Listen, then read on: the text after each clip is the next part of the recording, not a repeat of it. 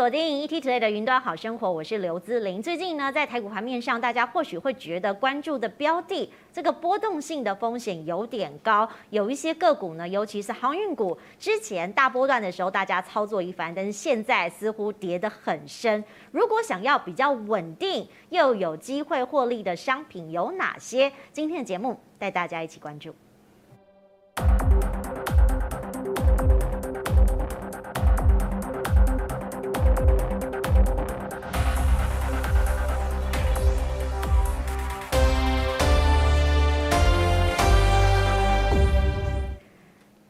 整体台湾的投资环境呢，大家其实呢很关心，接下来会是有什么样的行情？但是也有另外一波的操作手法是，大家现在在市场上讨论的商品叫做可转债。究竟可转债是什么？而且百分之百的胜率心法真的存在吗？今天请到了两位专家，跟大家一同在线上做讨论。首先要介绍的是我们的投资达人郑诗翰。志玲好，各位观众大家好。另外一位呢是永丰金证券的资深经理陈彦章。主持人好，各位观众大家好。好，今天两位呢很年轻的年轻人来到现场，让我们这个节目忽然又觉得说，哎，这是一个年轻人的活力时段。所以接下来我要跟大家来讨论，就是所谓的可转债。那当然，其实先从诗翰来讲好了哈。诗翰第一次上我们节目嘛，那大家可能也许很熟悉，也许也没那么熟悉。我们来拓展一些新的观众群哈，讲一下诗翰，你当初是。怎么样接触投资，然后看过什么样的商品，才会有这个十万块起家的故事？对，因为一开始我做可转债的时候，其实遇到的是什么？我一开始不是做可转债的，我一开始是接触到的是权证。那时候在二零零九年、二零一一年的时候，接触到权证。那权证呢，我那时候拿五万块，然后就是起家，然后后来后面呢就赚到了一百万。但是后面我就觉得说，这个投资我觉得应该是去像这个我们的。节目一样就是好生活嘛。是你做投资的话，理论上你要短线在那边盯盘，尤其是这种短线这种权证啊、期货选择权，它需要短线的交易。我们不想要一直盯盘一辈子，这时候我就找到另外一个工具，叫做可转债，就是这样因缘际会之下，然后就接触到。可转债这个工具，好，那个时间点大概是什么时候？嗯、大概是在二零一九年的时候。哦，一九年，二零一九年，最近这两年接触的。这两年的时候，彦章，你什么时候听过可转债？因为你也很年轻，哦、然后又在银行跟证券业，你过去接触的商品这么多，什么时候觉得它开始热起来？可转债其实，在可能二零一一年、一二年那时候，其实就热过一段，然后后来经过了，因为中间有一些。发生一些状况嘛，包含可能中间有一些赎回期，我们到后面会提到，从一个月变三个月，然后包含一五年、一六年，当然也有一些消息一度被炒得很热，但是后来当然市场上也有一些事件发生，所以呢，好像大家又淡下来。那这两年因为市场的波动跟行情又起来了，所以我们可以发现这两年可转债市场的热度又跟过去几年来比，其实又。更更火的、更火爆的一个状况出现了，对。好，因为我觉得会这么火，可能是和有很大的原因。大家都看你的故事，觉得有机会可以以小博大，是不是？其实可转债，其实我是算是非常非常浅的，因为其实这这个工具很多都是台面，都不是在台面上这些人，因为我都把它称为叫有钱人矿山。那这都是一群有钱人，然后呃年纪都比我们来的大那一群人，他们默默在市场上在淘金，所以。这个工具其实也是因为我刚好在二零一七、二零一八第一次接触到这个橘子，后面二零一九哦开始纳入到我的这个投资的这个 portfolio 之后，我才开始意识到可转债是可以这个。可以取代存股的这件事情。好，嗯，因为其实大家过去对于我们节目上存股概念应该有一些，那可转债今天也许有很多观众朋友第一次听到，或是你听过没有真正了解，我们就带大家来了解一下这个解释名词到底是什么。过去你可能常常听到 CB 嘛，其实可转换公司债就是 convertible bonds 债券的概念，所以会在一个约定的时间内，以约定的条件将你的股票呢转换为。特殊的公司债券，那它的概念呢，是由股权跟债权的投资工具，所以发行的时候呢，它会先定好基本的条件，所以当你股价高于某个价格的时候，就可以把债券转换成股票。那观众朋友，你可能也会问说，诶，那如果我想要买可转债，什么时候会发行呢？其实刚刚我们有讲到这个橘子的天堂 App 哈，过去大家可能看到一些公司为什么要发行可转债？当时呢，其实也许是要募资，或者是要投资未来更多的一些发展，它需要一些资金，它就可以透过发行可转债给债权人，也就是所谓你们的股市的投资人转换成股票的权利。那当时你是用比较低的利息去筹措资金，所以未来对公司的发展相对可能来说回收是有利的。那诗翰，如果你以一个股民的角度哈，你觉得它有存股的概念？当时你怎么买？然后大概是怎么样的比较，让大家可以了解清楚这个逻辑？好，那其实可转债这个工具，像刚才主持人讲的，以前是可能还有有一些利息，但现在可转债基本上都没有利息了。那那为什么投资人愿意去买这个可转债？债权人为什么愿意买呢？是因为他想要参与公司背后的故事。那例如我们来看一下这张投影片。可转债呢，它组成呢就是有一个债券棒跟一个 option 的一个组成。那棒是什么呢？就是一一般保本的话，就是一百块钱这样的一个面额。所以各位可以看到，假设如果我要投资长隆好了，我投资长隆的这个可转债一百一十块钱，我的风险就多少？我的风险就是一百块钱加上这个十块钱的 option，我的风险只有这个十块钱，只有这十块钱是我的风险。因为理论来讲，债券应该是会在到期。到期前的是到期后呢，他会还本一百块钱给你，好，所以这一百块基本上是还本的。但是如果同样的情况呢，你投资的是长龙一百一十块钱的长龙，你的结果可能会不一样哦，因为没人知道这一波长龙是不是九十块是低点，它会不会变成什么鸡蛋水饺股，这个是没人知道的。那这这过这段过程呢，其实就需要什么，就是用这样的话才可以，你才可以安心抱得住，然后这个是这个可转债部分。那为什么这个上班族要来学可转债呢？哦，因为上班其实不能盯盘，其实做做短线其实是非常吃亏的。就是像例如我们这个在做短线交易的时候，我们有非常多的这个呃人呢，是在电脑前面是专心盯盘，就是为了赚这个短线的这个钱。但是呢，你要想一下，你是上班族，你怎么会有时间可以跟他们去？去厮杀，你怎么打得赢对方呢？对，都在开会，主管还在说不能用手机。对，这样是非常辛苦的，所以不能盯盘，其实对于做投资来讲是很辛苦的。那第二个是，除了赚到钱，还要实现人身自由。那其实我们在做投资的话，其实最重要的是，除了你不不要被投资给绑住。那第三个呢，就是资金充足，不需要做全部做高风险的投资。所以当你有累积一些钱，有些是可能最近股市有非常多人，因为可能看旁边的朋友啊。都在讲股票，就跑进来了。可能三几岁，你好不容易累积，可能准备快要累积到四分之一、二分之一的这个退休的钱，你轻而丢到这个股市里面，你很不小心就会因为这样的一个下跌而受到影响。那所以要去做一些资产分分散的这种方式啊，所以不要全部都放在这些高风险的投资上。那以可转债来讲，可转债的风险呢是比股票啊、期货、选择权相对来得低的这种工具。好，既然有这样的概念，我要问燕章，因为燕章我们过去有好多的这个商品给投资人做选择嘛，你会怎么介绍可转债？因为我们看到债，就是哎、嗯，大家就想到资产跟负债哈，这个字很直觉的。是是是，应该这样讲，我们要讲可转债，因为对大部分人来说，他可能觉得它是一个产品，但是那个是我们在投资市场上把它当产品来看，但从另外角度来讲，我们要看的是，哎，公司为什么要发可转债？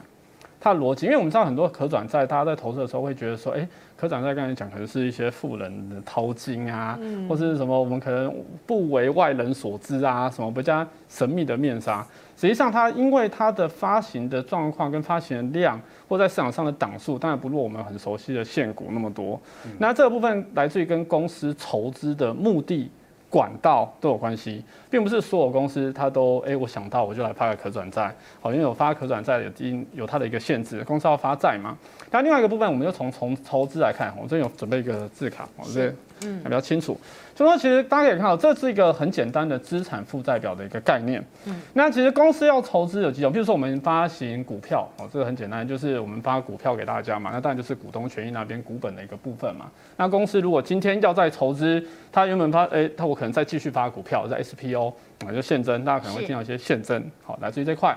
那这个东西当然可能会稀释筹码，稀释我大股东的股本的一个状况嘛。所以公司有时候会看情况。或是他财务长在整个筹资的管道上面，他会给公司一些建议，哦，财务的一些角度来看，他想说，那我是不是可以适当的扩充我公司的信用？扩充我公司信用可能来自于负债的管理。那负债管理里面可能有几种方式嘛？第一个，我跟银行借钱，那跟银行借钱，大家就看到市场上的一些利率嘛。可是有一些公司它可能会评估，就是说，哎，我跟公司借，呃，我跟银行借钱，而这个利率来说当然是固定的嘛，因为费用比较高。那我现在其实还可以用另外一种方式，我发可转债，它也是一种筹资的方式。那它这个可转债一发行，因为目前可转债之前下来都是零的，几乎都是没库房，几乎都是发零的。那他觉得说，诶我可能在初期上面可能就有必要的一些承销费用，但是实际上可能比我银行的借款来的低。好，他有这样的财务上面的考量，对财务主管来说，我会评估嘛。我觉得这个可能对公司有利啊，我就这样做。那如果我因为我为什么要筹资？筹资当然是看到公司未来可能有一些我需要一些资本支出，我需要买一些设备，我看到未来一些利基，我需要资金来做嘛。那我筹的这些资金，诶，看到未来有机会，那我现在先把它变在负债管理。那未来如果公司因为这样营运越来越好，诶，那我因为有个转换价格，好，然后呢涨上去，我们就可以让大家享受公司获利的的的机会嘛。这时候呢就可以转换成股票。好，所以我觉得如果要很快认识可转债，可是你要认识得更清楚，其实你从资产负债表角度来看，是就可以看得很清楚。哦，公司在发展，如果你需要资金，你可能发股本，可是因为你怕那个会稀释的股权，那不然你先发债。好，跟市场上，哎，大家来借钱，好，然后呢，把这个东西运用，让公司发展，发展的好呢，因为我可转债在发行的时候有定一个转换价格嘛，那我公司股价或因为随着公司发展好，水涨船高之后，哎，我就可以转换成股票。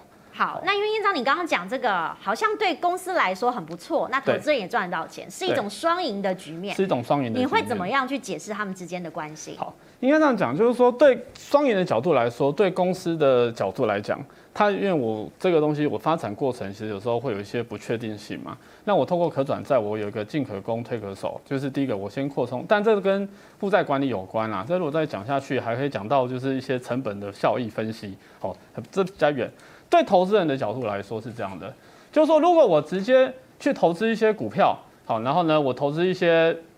就是我直接去看这些股票，可是因为公司那些都不确定性嘛。那如果公司透过现增，如果未来不确定性还没有实现。我可能稀释股权，那这时候我可能会承担那个公司的股价在载浮载沉的一个情况。那因为这都不确定，但是我可转债进可攻退可守。我们刚才讲到这个概念嘛，就是说第一个，这公司信用如果足够好，哦，这个其实是另外一个重点。我们当然后面会讲到，其实如果是足够好的前提之下，那你今天先当公司的债权人，哦，那基本上有一个算是我们讲的接近一个下档的一个保护的概念啦，因为它发行它有一个。什么时间到期，然后可能有一个还本的概念嘛，只要公司不违约，好，那如果假设公司经营的不错，哎，你有机会透过这个转换，哦，变成公司的股东嘛，对，参与公司获利的机会，好，所以其实对于投资人来说，它其实是一个双赢的局面，好，你不你进可攻，好，那退可守那个债权的一个部分嘛，好，你可以把它。还给那个，就是假设如果真的没有特别好，那至少你可以拿到这种面额的部分回来。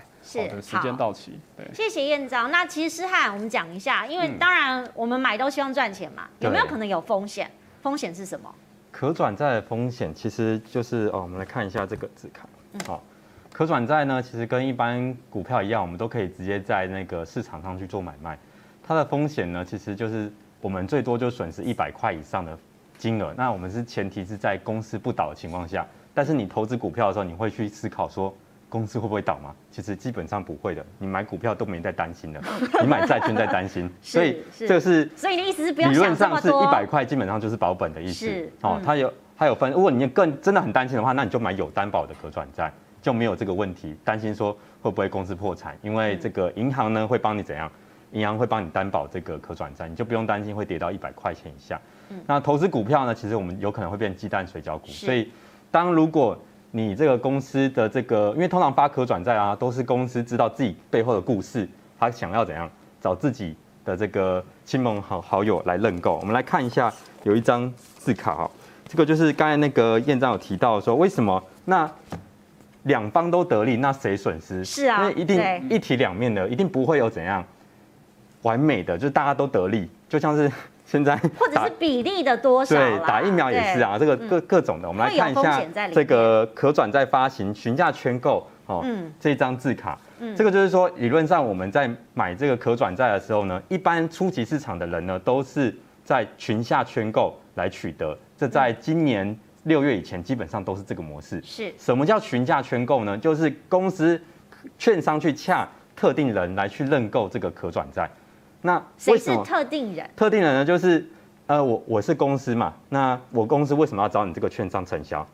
那券商去找特定人来认购，所以懂我的意思吗？也就是说，其实这个特定人也是跟公司也是认识的这个关系，也就是亲朋好友啦。那亲朋好友找他来认购，那如果当股这个故事未来不发生了，如果当故事不发生，我就还是债权。如果当公司这个故事真的接到，可能接到 Apple 订单啊，接到特斯拉订单。真的水涨，这个股价呢就跟着水涨水水涨船高，然后获利获利进来了，财报出来了，股价当然会涨。这时候呢，我就可以跑来跟原始股东来分一杯羹哦。所以听得懂意思吗？那谁受害了？就是散户啊，就是原始股东，就是投资股票这群人。因为当我公司这个，当我公司赚钱的时候呢，这群这些人会跑过来跟我分一杯股，分一杯羹，就是转换成股票。当我公司破产了，我非常凄凉的时候呢，我就是债权，你要还我一百块哦。这个是不是相对起来，在公司治理的角度下，它其实是有损原始股东的利益的？但是这是台面上目前这这个制度基本上也不太会改变了。好，在在大陆那边可转债其实它不是这样的，大陆的可转债是恰这个大陆的可转债是原始股东可以认购，就像现金增资这样子。但是台湾的目前的制度还是这样，所以这个为什么是有钱的矿山，其实跟这个整体的制度其实有很大的一个关联，是它好像是一个规定啦，所以我们来看一下可转债有哪一些特性。好，观众朋友你可以看，其实刚刚讲到这可转债，大部分的年限是三到五年到期。那刚刚其实汉也有说，在台湾发行价是一百块哈，每张面额其实换算就是十万块钱。好、嗯，那因为有一千股的关系，那我们刚刚呢，其实燕章也有跟大家说，哎，会设定好转换价。所以呢，在一定的时间内，只要超过这个转换价，就能够呢转换成股票，再把股票变卖转换成现金。那当然，这中间呢，你的价格也可以调整，哈，公司股本变动，转换价格也会调整。那每年的配息，哎，很多观众朋友也会很好奇哦，哈，到期公司以当初约定一百块买回，所以刚刚我们讲的保本的概念，诗翰就有提到了。对。那燕章我们来看啊，既然大家都理解了特性，好。理解这个市场操作的机制跟基本的概念，我们要去哪里买呢？好，那我们来看一下这个字卡哦。其实我们可转债它因为都是公司增资的一种管道嘛，它可能透过现增或者透过所谓的可转换公司债。那基本上可转换公司债它发行的时候，当然就是由券商这边承销，他会跟公司看我们要承销多少的 CB 嘛，我们要发行多少 CB。然后呢，刚才有提到，它其实就是洽特定的人来做交易。那这是 IPO，所以对于一般大众投资人来说，其实不容易在 IPO 的时候就拿到券，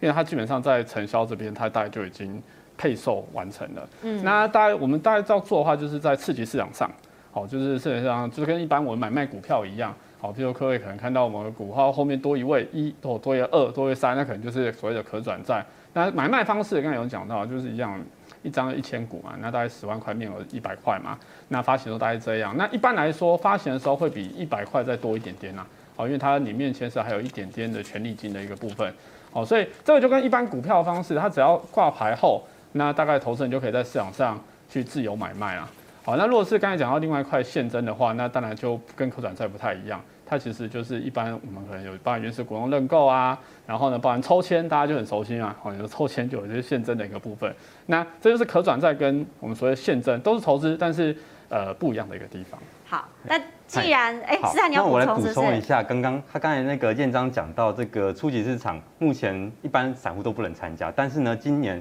六月份金管会新的制度，也就是各位看到右边这边竞价拍卖，嗯，竞价拍卖已经基本上全面化，百分之台面上八成以上的可转债都可以靠竞价拍卖来去取得。也就是说，现在不是所有，不是所有都是特定人的天下，你跟我都有机会可以参与到可转债这个市场。在今年六月份过后，也就是说，各位可以打手机打开，有一个可能竞有一个什么竞价拍卖这个选项，你们可以去依照你们自己心目中想要标的价格去参与。标这个可转债，那对于公司来讲的话呢，它就可以筹筹措更多的资金，对对，哦、所以是这个制度出来的时候才是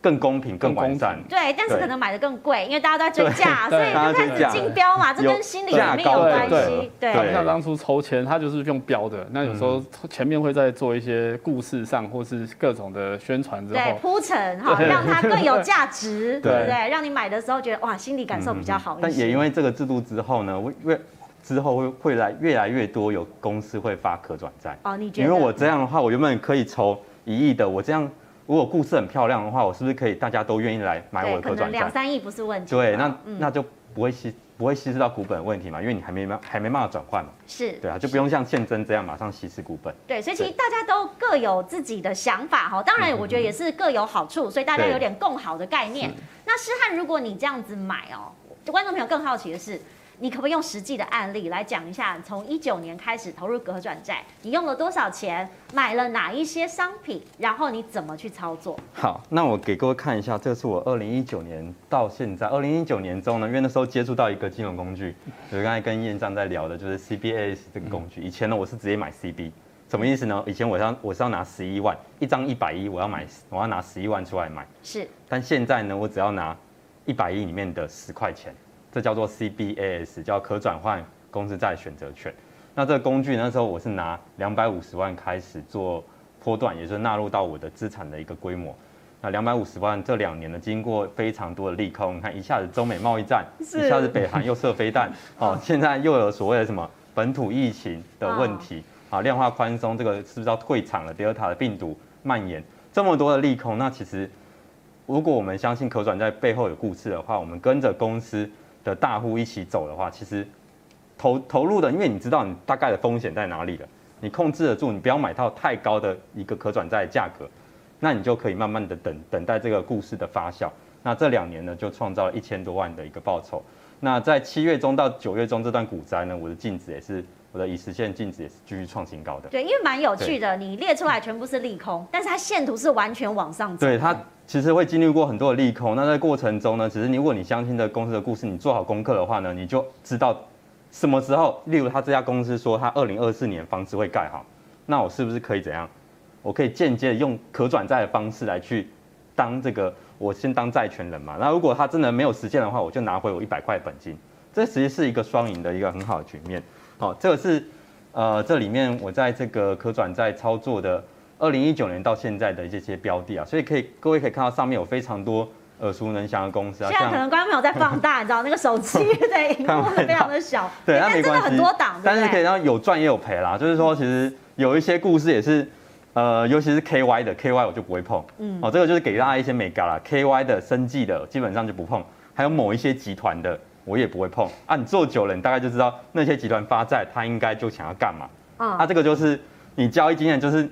亏损得到的经验，然后它其实都是做中学，好，做中学。好，那有一些案例呢，其实各位可能对可转债有点陌生，但是各位对航运股、航海王一定不陌生。那航运股里面呢，最著名的案例就是阳明，阳明它有发可转债，这发准备快要到期了，那它到期前呢，就分了一大段，跟着这个运价的这个水水涨船高上来嘛。你当初在二零二零年暑假的时候，如果你知道运价可能会上涨，那我们来讲第四季可能都是传统的航运的旺季，这时候呢，我们就会相对起来，我们就用一百零二块不到的价格去切入，那最后它到提早下市，它下市的时候是在三百一十五块钱，你这样子原本的一百呃十万两千块就赚到了三十，就变成是三十一万多，哦，这是你可以用可转债来参与这个波段，但是如果你是使用 CBS 的话，你用两。你最低就是两块钱赚到两百一十五块，也就是从两千块变二十万，所以它有这样这么大惊人的这样的一个波动，是一百倍耶！好，观众朋友可能会很觉得很惊讶，用这个工具，我买股票我没有 这个获利的条件，所以所以前阵子这个我自己有在这个买那个这个当我上个礼拜就开始当起航海王了，又又进去了，这个就是前长江后浪推前浪哦，不知道到底是谁在死在长岸上，但对我来讲我不担心。因为什么？九十块长荣有可能会跌到十块钱，这没人说得准，大家都不知道。但是对我投资长荣可转债来讲，我就不用担心这样的一个风险。例如我可能是买一百一好了，我买一百零五块，我的风险大概就知道那五块钱、那十块钱，我愿意用这样少少的风险来去享受未来可能可能这个航运会不会有什么利，这个整个大盛世啊或什么之类，这个没人说得准。那我就可以知道，我用这样的价格来参与，我觉得 CP 值很高，我就会去投。好，诗翰的案例是一种观察。那验证，我们来看，如果观众朋友刚刚看了这么多他买的标的哈，嗯、我们是不是有一些比较公正的指标可以来参考呢？好，我这边稍微补充一下，我刚才上有讲到 CBAS 嘛，其实 CBAS 它的做法又会跟我们一般买可转债的做法不太一样，因为可转债就是在盘中买，那 CBAS 的话还要找券商的衍商的部分去做拆，那这个部分当然它会。有一些指标，包含它的价格，包含它选择权的价格，甚至各家券商猜出来的那个选择权的价格都会不太一样。嗯，所以我觉得这投资人要去做功课。是，那我们就提醒投资人可以去，呃，这边其实做完券这边做一个很不错的观测站了，我觉得所谓可转债观观测站。那我觉得这个东西它的资料，哦，这个其实大家去搜寻就可以，就证券柜买中心。好，然后它里面有所谓的债券市场资讯。对，但好多个项目，你是看哪一条？对，怎么看？基本上可转债都要注意几件事情，就是说，譬如说它什么时候发行，我们刚刚提到可能三到五年，所以是不是快要到期？因为有些快要到期，基本上它如果还在价外的话，那它可能 maybe 你现在买在一百零一块到期，可能假设你要考虑到手续费、持有成本，你基本上，嗯嗯，就就就不用买了。对，这是第一点。第二点是你要看一下它的流动性的状况。因为其实很多可转债，它在市场上的交易量不像我们可能每天可能看一万张、两万张的交易，它可能有些是几十张，甚至是个位数的。所以各位其实，在筛选上面，好，这个部分其实就要稍微留意一下它过去的均量的一个状况，好，不然到时候可能会第一个人要买，你可能买不到量，然后第二个是你要卖的时候，可能也会。市场上交易的状况会比较比较难做啦。好，那另外一个部分，其实我觉得包含转换价格，刚才其实有提到，那跟我们投资获利当然是息息相关啦。好，但是实际上我们在观察这个里面的资讯里面，我们刚才讲到这个价差啊、流动性啊，再一个就是被转回来，就是转换成股票的比例是多少？嗯，我觉得很重要，因为有些是大家可能没有注意到，就是说哦，它可能它发的规模量很大，但实际上可能已经九十九趴都被转换了。那代表量更少，那你现在进去做，那也没有人要跟你催啊，因为大家可能真的要买卖的话，我可能去找别档，那剩下就是等着转换。那有些人实际上在做可转债交易，他其实是做价差，他不见得是去买，然后再去券商申请转换。那你如果假设买到那个量很少，你卖不掉，那你到时候只能去申请转换。那其实成本也还好，但是就是对你的交易模式上面，那就是不是你原本预想的那种状态了。对，所以我觉得就是我们如果一般投资人要开始介入这个市场，要做投产债的话，其实可以到我们这专家做这个网站，其实做得很清楚嘛。是。然后资讯也是公正的。那但网络上其实还是有一些呃一些资料可以做收集，但是大家可以先到转圈这边来找到一些基本的资料。那重点是流动性的部分要特别注意，我觉得这是一个重点。对，因为燕章刚刚也有提到很多呃讯息，比如说是流动性啊，还有一些所谓的公司赎回权，是不是也跟观众朋友来讲一下它的概念大概是什么？好，呃，我们哦这个其实如果要讲到公司赎回权，我们可能要特别再去把那些公开说明书调出来，嗯，因为可转债它是债券。嗯，债券发行的时候，它都有所谓的公开说明书。是，那这个公开说明书呢，大家其实到，譬如我们刚才讲的资讯上面，资讯站，或者说本身你去找这个公开说明书，网络上、公司上都找得到这个公开说明书。那里面其实都会有第一个到期日，刚才有提到发行多少。那譬如说，它这个发行的时候，其实这档可转债会说这档是有担保或没担保。那有担保主要就是银行担保，那没担保跟有担保来说，有担保当然价格或是整个交易的热度一定会比没担保再好一点嘛。那刚有提到公司赎回权，就是说有些可能在价格涨比较高，公司会设一个到哪个时间点之后，公司它是可以提前宣告我可能要做一个买回的，好，我做这一块。那这是公司宣报要买回的，那你可能如果时间到哦，他提前宣又完成他提前，譬如说有些是提前四十天宣告或多少天宣告。那你要买回，那就 OK。那、啊、另外一种呢，叫卖回。卖回就是说我我可以，不过卖回的部分大家要特别小心。我们看公开说明书里面有这个卖回权，投资人的卖回权。嗯、那不是说时间到，好，那我就叫公司把它卖回。你要注意市价，有可能我现在市价一百三十块，可是卖回权的卖回价是一百零一块。那你用一百零一块卖给公司，何不在市场上用一百三十块就把它卖掉？是。好，所以我讲的这个其实都是在公开说明书里面的细则。他会写到这一些，那大家在投资的时候可能要去留意这些部分，就是做好功课啦。我再补上一下燕章讲的那个卖回权，因为其实卖回权是公算是投资人的权利啦，保障投资人。因为我怕我公司可能这段过这段过程中可能发五年，五年如果低于价格低于一百块怎么办？那就会设在第二年或第三年会设一个卖回权，让怎样？让公司可以。把你的可转债买回去，用一百可能一百零一块、一百零二块买回去，保障投资人有一百块面额的这个保本，这个是卖回权。那刚才讲那个赎回权是公司的权利，公司之特定人都已经下车了，他当然希望你在高档赶快怎样把股票给赎，赶转换嘛，我要那个价钱。我特定人都下车了，你还在车上，嗯、对不对？他就会提早下市，然后炒股就不留痕迹了，我整个技术线型都看不到了。我那股票我要找可转债，像我。编了那么辛苦的书，都是为了在把那个什么这些东西记录进去。是，所以刚才讲的那个阳明啊，或者是像台面上有很夯之前的这个台华投控啊，他们都有申请这个提早下市。嗯，也就是说，可能他们的这些特定的已经可能知道这个位置高，或者是它转换比例已经过高了，差不多台面上流通不到十趴，或者是它的价格转换价值超过一百三十块以上，这两个条款连续三十天，公司就可以行使这个。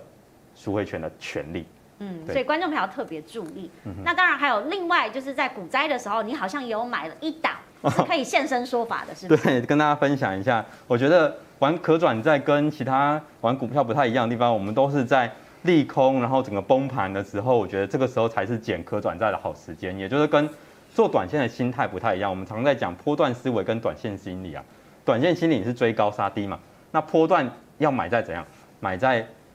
这个崩盘的时候比较适合。那五月中那个时候是不是遇到了这个本土疫情？是。那那个时候我的心目中的想法，我就认为这个本土疫情只是一暂时的。是。那我就布局 Q 三，Q 三理论上是车用的旺季，准备迎来这个车用这个呃利多。那那时候我就买这个界零，它是属于导线价，它刚好又搭上涨价题材。那时候我才买一百一十，哇，那个字太小了，一百一十三、一百一十四，因为基本上是最低点，就是圈起来那个地方哦。那个圈起来的地方，所以那在那边买进呢，等到 Q 三这个财报这个营收出来的时候呢，我大概看到了怎样？我们大概看到可转债一些资讯，看特定人开始在转换，公司也行使了这个所谓的赎回权，是，所以我们就下车，然后这样子就获利了大概两百六十几万，嗯，好，所以其实它比较重要的观点是，第一个要有题材，要有题材加什么财报，你不能光有题材，有些公司是它有这样梦，但是它没有赚钱。他没办法马上赚钱，那这样你就不能这么快去投入。第二个呢，是你要买在大家恐惧的时候，也就是说，为什么你这有一个小火龙？那个宝可梦？因为 因为界灵不是界灵，你知道他界灵在念太快，不是杰尼杰尼吗？哦，杰尼龟，因为他已经他已经升级了，变成是这叫什么水箭龟了？哦，他已经从杰尼龟升级变水箭龟了。啊，可以让我带来不错的这个报酬，真的蛮开心的。是是，抓宝的长辈应该对他们都很熟悉。好，所以我要回去再问一下燕彰哦。那如果是这样的话，我们看到很多操作的手法，有没有一些比较价差式的？你可以跟观众朋友来解说一下的。我我跟大家分享的另外一种做法是说，因为我们刚才讲到，其实很多人投资可转债是看好公司产业的发展跟股价的一个联动，嗯、但实际上市场上老手会有一些做法，他可能会用价差交易的方式。那当然，它可能获利上面可能不会像说我今天做一个大波段，可是他可能可以锁住一些的中间的一些价差，好，来要做一些机会。那我们这边就用这个例子来做举例，就是说这概念是呢，但不过这东西一定要留意流动性，我这边要先提醒大家，而且这个东西必须有时候还要考虑几个点，譬如说有些是净值，好，把它换股的那个时段，哦，这个可能要特别去留意。那譬如说我们可能在次级市场买到股价，哦，就是相对低的一个可转债，好，然后呢，大家可能已经。然后同时呢，我们可能在借券哦，当然我们再讲一下借券跟融券的一些差别啊，因为其实这个借券的部分其实是这几年才出现的自然的借券。那以前大家一般投资人只能用融券的方式，我们等后面再讲这一块。他同时在市场上买进一个可转债，然后同时呢，透过融券或借券的方式卖出价格相对高的普通股，这是一种做法。做完后呢，我们因为这个东西有一个价差出来了，因为它已经可以转换了。那转换后呢，这待会我们会教大家怎么去算这个价差哈。那这个价差已经出来之后呢，可以去找券商这边好申请把债券换股权利证书，再去申请这个东西。它一般来讲三天到五天，好，它可能就把它换成普通股。那换成普通股之后呢，可以马上去办理所谓的现场，好，马上做现场，然后做一个价差交易的一个把那个利差的部分。把它锁住，这样子，对，这是算市场上蛮常见的，而且这个部分的做法也由来已久啦。好，因为早期我们这顺便补充这个借券跟融券好了，因为早期大家的做法都是哎，可能我们刚才讲到的利差的一个部分，我们上面价差的部分，我们上面用融券的方式来做。好，那融券的方式来做，那这时候大家要想的是，它可能有成本的考量。好，那融券我们过去在担保品部分是九十个 percent。好，那借券这部分要特别提一下，因为过去借券都是外资在做。是。所以有时候大家会发现说，哇，外资为什么借了这些券哦？等等，那借券为什么当初会有？因为零八零九年那时候台湾要打金融、打国际杯嘛，那外资要进来，他说你要开放这个借券，所以先从外资有，那自然人没有，自然人到什么时候有？二零一六年有，那自然人有之后呢，其实就会有一些老手就会去评估，用一样我要做价差交易，借券跟融券比起来，诶，借券它在资真正的资金成本上面，它会比融券来的划算。好，原因是因为它担保品虽然一百四，可是因为它出去后，它现金进来，它直接，它实际上资金成本是四十个 percent，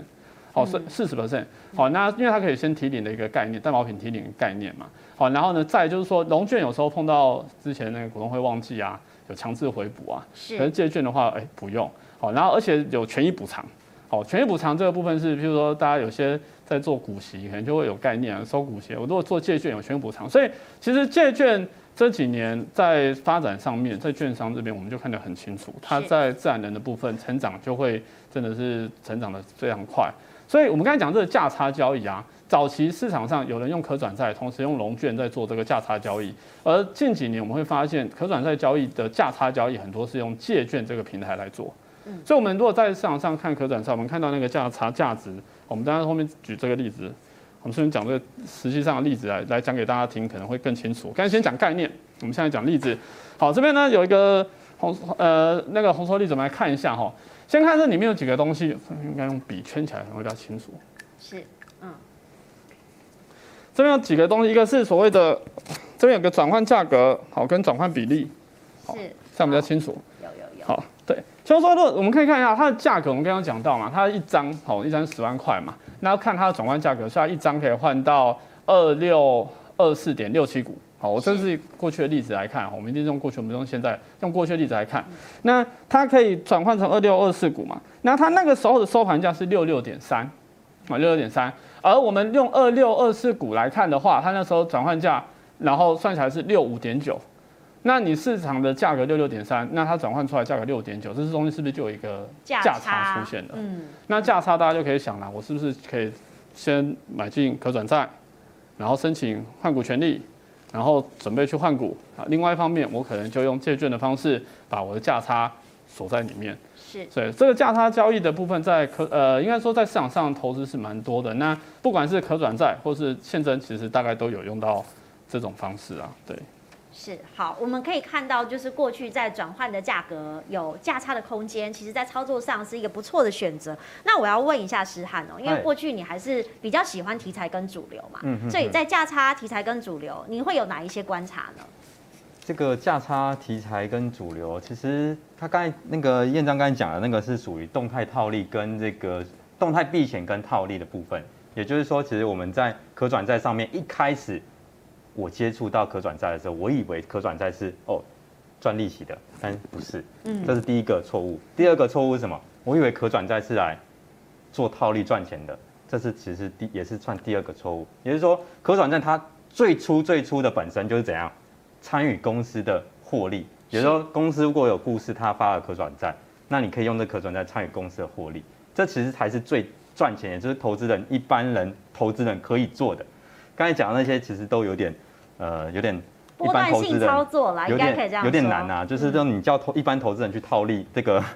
相对起来比较难。所以说，其实我们就讲一个最简单的这个呃例子好了。因为可转债的话，它不像股票，有些可能有有高有有不不像股票，有十块钱股票，还有二十块股票，一千块股票，两千块股票，你根本不知道什么时候是高点，什么时候低点，对不对？你要眼前的高点，可能你觉得是一个。可能觉得可能只是一个呃玉，你觉得是玉山的，但殊不知你后面还有一个怎样更高的玉山，所以眼前只看到枕头山。哦，所以但是可转债的好处是什么？它的价格就是一百块开始，那你一百块就是保本，那大家看它应该值多少钱？有些可能值一百五，有些值一百六。所以呢，当如果公司啊，假设公司发可转债的时候，一开始应该都是在一百一百二，也就是幼年期的这个时候，你可以跟公司这些大户们持有的成本其实差不多的。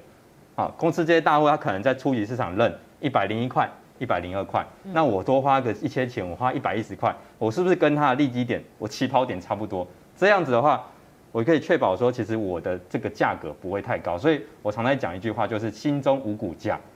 只有可转价。也就是说，当我知道可转价在一百一、一百二的时候，这边是属于便宜的地方，因为这个可转债最后只会到一百嘛，我的风险比较不比较小。那来到一百四、一百五的时候，就是属于老 Coco 的等级了，就是老年期。这个时候通常可转债呢，就是很多大户会在一百五、一百四的时候开始下下车。嗯、那我就知道我心心目中有这样的一个呃所谓的这样的一个呃幼儿期、青年期、壮年期、老年期的这样的一个想法的话，我跟上有钱人买在可转价，我可以避免掉呃一些最高的这些风险。我也知道大户大概在这个位置，它有一定的这个呃呃潜在机会。因为一般来讲，我跟我就讲一个很。很切实际的话嘛，你发可转债的话，你公司发可转债，你只为了赚那个十趴嘛，然后一你只为了赚那个从一百块到一百一十块这样嘛，通常都不是而，背后故事应该都是可能知道他真的营收进来获利进来，那所以呢，需要很多的什么，看起来好像很轻松，投资可转很强，但其实它背后要做很多的功课，你要去研究这家公司到底什么时候营收会进来，获利会出来，那这个功课就去需要我们盘后。来去做的，是你做了什么功课？跟观众朋友分享一下，你大概会看什么样的指标？好，那我们给各位看一下，因为其实一开始像这个燕章或主持人讲，其实我们都会有所谓的流动性的问题，也加上一开始投资人要切入可转债，其实是非常困难的。那我就给各位看两个地方，就是说从这边开始，你们可能会比较容易。第一个呢，我们来看一下，就是这个刚上市的这个可转债，从主题材跟主流开始研究，也就是说。如果各位真的想踏入，真的有心想要来学可转债的话呢，先从这边下手，因为刚上市的话，相对起来它流动性比较好一些，这是第一点。第二个呢，刚上市你开始研究的话呢，诶，它这个价格可能跟它的股价，就跟它的这个呃转换价可能没有差太多，所以它不会到太贵，这是第二点。第三个的话。你一个一个一个研究，哎，有些公司可能他已经已经把它的时程表写好了，嗯，他就是为了他就是因为并购灌营收进来，所以他财报会很漂亮，股价就会上涨，或者是他可能在二零二二年、二零二三年有什么东西要完工什么的，那你就可以去研究这些公公司的故事。所以我们在投资可转债就不像是在炒股票一样，其实我们就在投资公司的什么未来，未来它公司未来的题材，那这些题材变成的是这个现金，变成是获利。那我们转换成股票，那我们也可以直接在市场上直接卖。那第二种方法是什么？第二种方法呢，就是我们可以从有成交量的可转债开始研究。所以你反而是去人多的地方找题材。呃，这个是给新手们的一个参考，因为我们刚才讲到这个流动性问题，其实是影响蛮大的。但是，一般像我来讲，我投资下去，其实我就认为说，我预期要卖的时间就是在二零二二年或是二零二三年，因为我知道公司那个时候。它有营收进来，有获利出来，那我就不用在乎它这段时间的所谓的流动性，我就是一个长期投资者。那所以可转债比较不太适合短线上在这边一直进出，因为其实它的风险呃不大，但是你进出你会损失的这个所谓的 spread，也就是这个价差的这个成本在。那我们教这个第二个方法是什么？就是从成交量有的成交量这些可转债来开始研究。那 KS 成交量，其实现在可可转债成交量大概一天大于五百张以上，大概就有这个五六档了。所以各位可以从这边来开始研究这些公司背后有没有故事。那如果公司有故事，那它的可转债呃又是在一个很便宜的地方，那各位就可以思考看看它这个有没有投资价值。是因为刚刚诗翰跟大家讲了这么多哦，其实我觉得大家可以观察一个重点，因为过去呢，在 Bloomberg 他曾经有做过一个统计，哈，是台湾的可转债指数跟加权指数比起来，的确，因为刚刚我们一直在讲股价这个波动性非常的高。如果你看到加权指数呢，其实过去五年的波动性大概是十五趴左右，但是呢，其实在可转债，哎，波动性很低，好，就相对的。换成白话文来说是比较稳健的，而且如果以过去五年的年化报酬率来说，其实哎是差不多的，大概都是六趴上下。所以如果是这样的话，燕章你来评估一下哈，因为刚刚我们讲了很多的方法来评估可转债。对。那事实上你也看到有一些所谓的价差模型，这就是新手跟老手的差别。那如果我们新手听完了诗翰，老手又来看看这个模型的操作，你会怎么样来跟观众朋友解释？其实我我真的觉得可转债它，今天刚刚我们有两种。投资策略，可以给观众朋友，这是一个很好的参考。因为其实可转债投资它没有那么复杂。就是你可以先从公司产业看好，像刚才上讲的，我一个投资目标，我本来就是一个中长期的规划，不管是从存股的角度，或是说我今天真的投资回归本质，就是长期规划、长期投资，看好公司嘛，那其实你就 buy and hold。但有一种状况，就是另外一种市场投资人，我这边分享就是说，他可能会去找到，因为有这么多档标的，他会去找到中间的价差。因为市场有时候就是做功课，你看到价差，那你可能用一些工具把它锁住之后，它还是可以从里面，就是就像有些人喜欢去领一些便当钱的逻辑在这边。那我们这边其实跟大家讲一个比较简单的做法啦，其实这大家用 Excel 就可以去这样操作了。像我们这边就随便举，这真的是一个举例而已啊。我们也是用过去的例子来看，就目前市场上发行的可转债有两百多档嘛。那其实大家可以去试算，我们刚才有讲到，因为可转债一张面额是十万块，那大家可以看它的转换价可以换成几股。然后去算出它的理论价格，那你理论价格算出来之后，可以自动去把市场上这些客人在本身的母公司的股价拉出来看，看它有没有所谓的转换价值。那当然，这同时你可能还要再去评估它的流动性，或是去评估它诶可转换时间有没有超过三个月后可以转换。这些东西都评估后，那你当然每天你就可以除了平常有一些中长期看好标的之外，你做了好这个 Excel 之后，你每天就稍微看一下看一下，有时候会有不错的标的跳出来，那你也可以另外去做一些运用这样子。好，那我刚才再补充一下，那个芝林那个讲到主持人讲到刚才说这个呃，这叫做什么？年化报酬率。年化报酬率。嗯。那我自己从二零一七年到二零二零年，我统计台面上这些可转债。啊，资料数就在二零一七到二零二零，大概有四百多只。那这四百多只呢，平均价格就是它的最高点的落点的平均价格，大概是在三一百三十几块。哇！我给大家一些数字参考啦。第二个呢，它的这个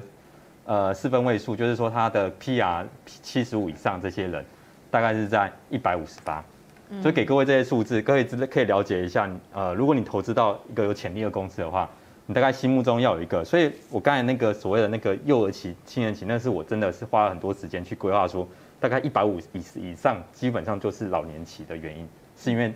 有一些这个呃论证的，有一些数数据佐证。嗯、所以，那你对投资人来说，你觉得短期也可以来操作吗？因为过去我们都是看长期嘛。那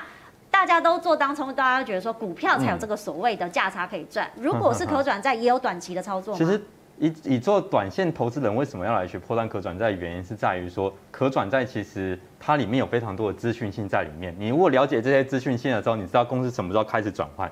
因为有些可能在转换开始转换前就开始拉一波，或者是它除权益后会拉一波。它有一些可转债资讯，你学会这些资讯的话，你也可以轻易的跟上这些股票的发动点。你也可以，你不要买可转债嘛，你怕流动性，那你就买它的股票。那你知道这些资讯的话，你操作股票也会比较有帮助。第二个呢，通常发可转债的公司呢，背后都有故事。你只要你做的方向跟公司的立场一致，公司的立场是什么？他想发可转债，当然是他目他心目中是偏正向的，偏多，嗯、偏正向的。代表说你跟他立场一致的时候呢，我们俗话说这叫做这个，如果你这个啊顺水推舟啊，对不对？如果你公司不想要炒股啊，你你不想炒，那你还继续买他的股票，你就会。啊，背道而驰，这样比较辛苦一点。是最后一分钟啦，因为投资有赚有赔，我要请燕章来提醒观众朋友哈，不管我们做什么事情都是有风险的，所以在这个可转债或者是说 SPO 价差部分，有没有一些必须要知道的事情？呃，我我们用这一张很快的跟大家讲一下，我们不管是如果你做价差或做可转债，其实回归到我们真的里面有提到的，基本上就是一些流动性的风险，好，或是本身公司的一些。信用风险哦，因为可转债其实回归到最终最大的风险还是信用风险。你公司如果出问题，那其实其他都是空谈。所以信用风险好，交易的部分，其他的这些风险，这后面这两个交易风险跟信用风险，我觉得是最重要的。是，所以提醒投资人在买进的时候，对公司的背景还是要有点了解哦，不能只从就是说，哎，这个可能股价在发动了哦，然后就下去跟，而要看的是说，它公司本身信用上。财务上面有没有其他的问题，这要特别注意。是，还有一点，我觉得要提醒观众朋友是交易成本啦，因为大家很在意这一点的，尤其是券商，每次这个婆婆妈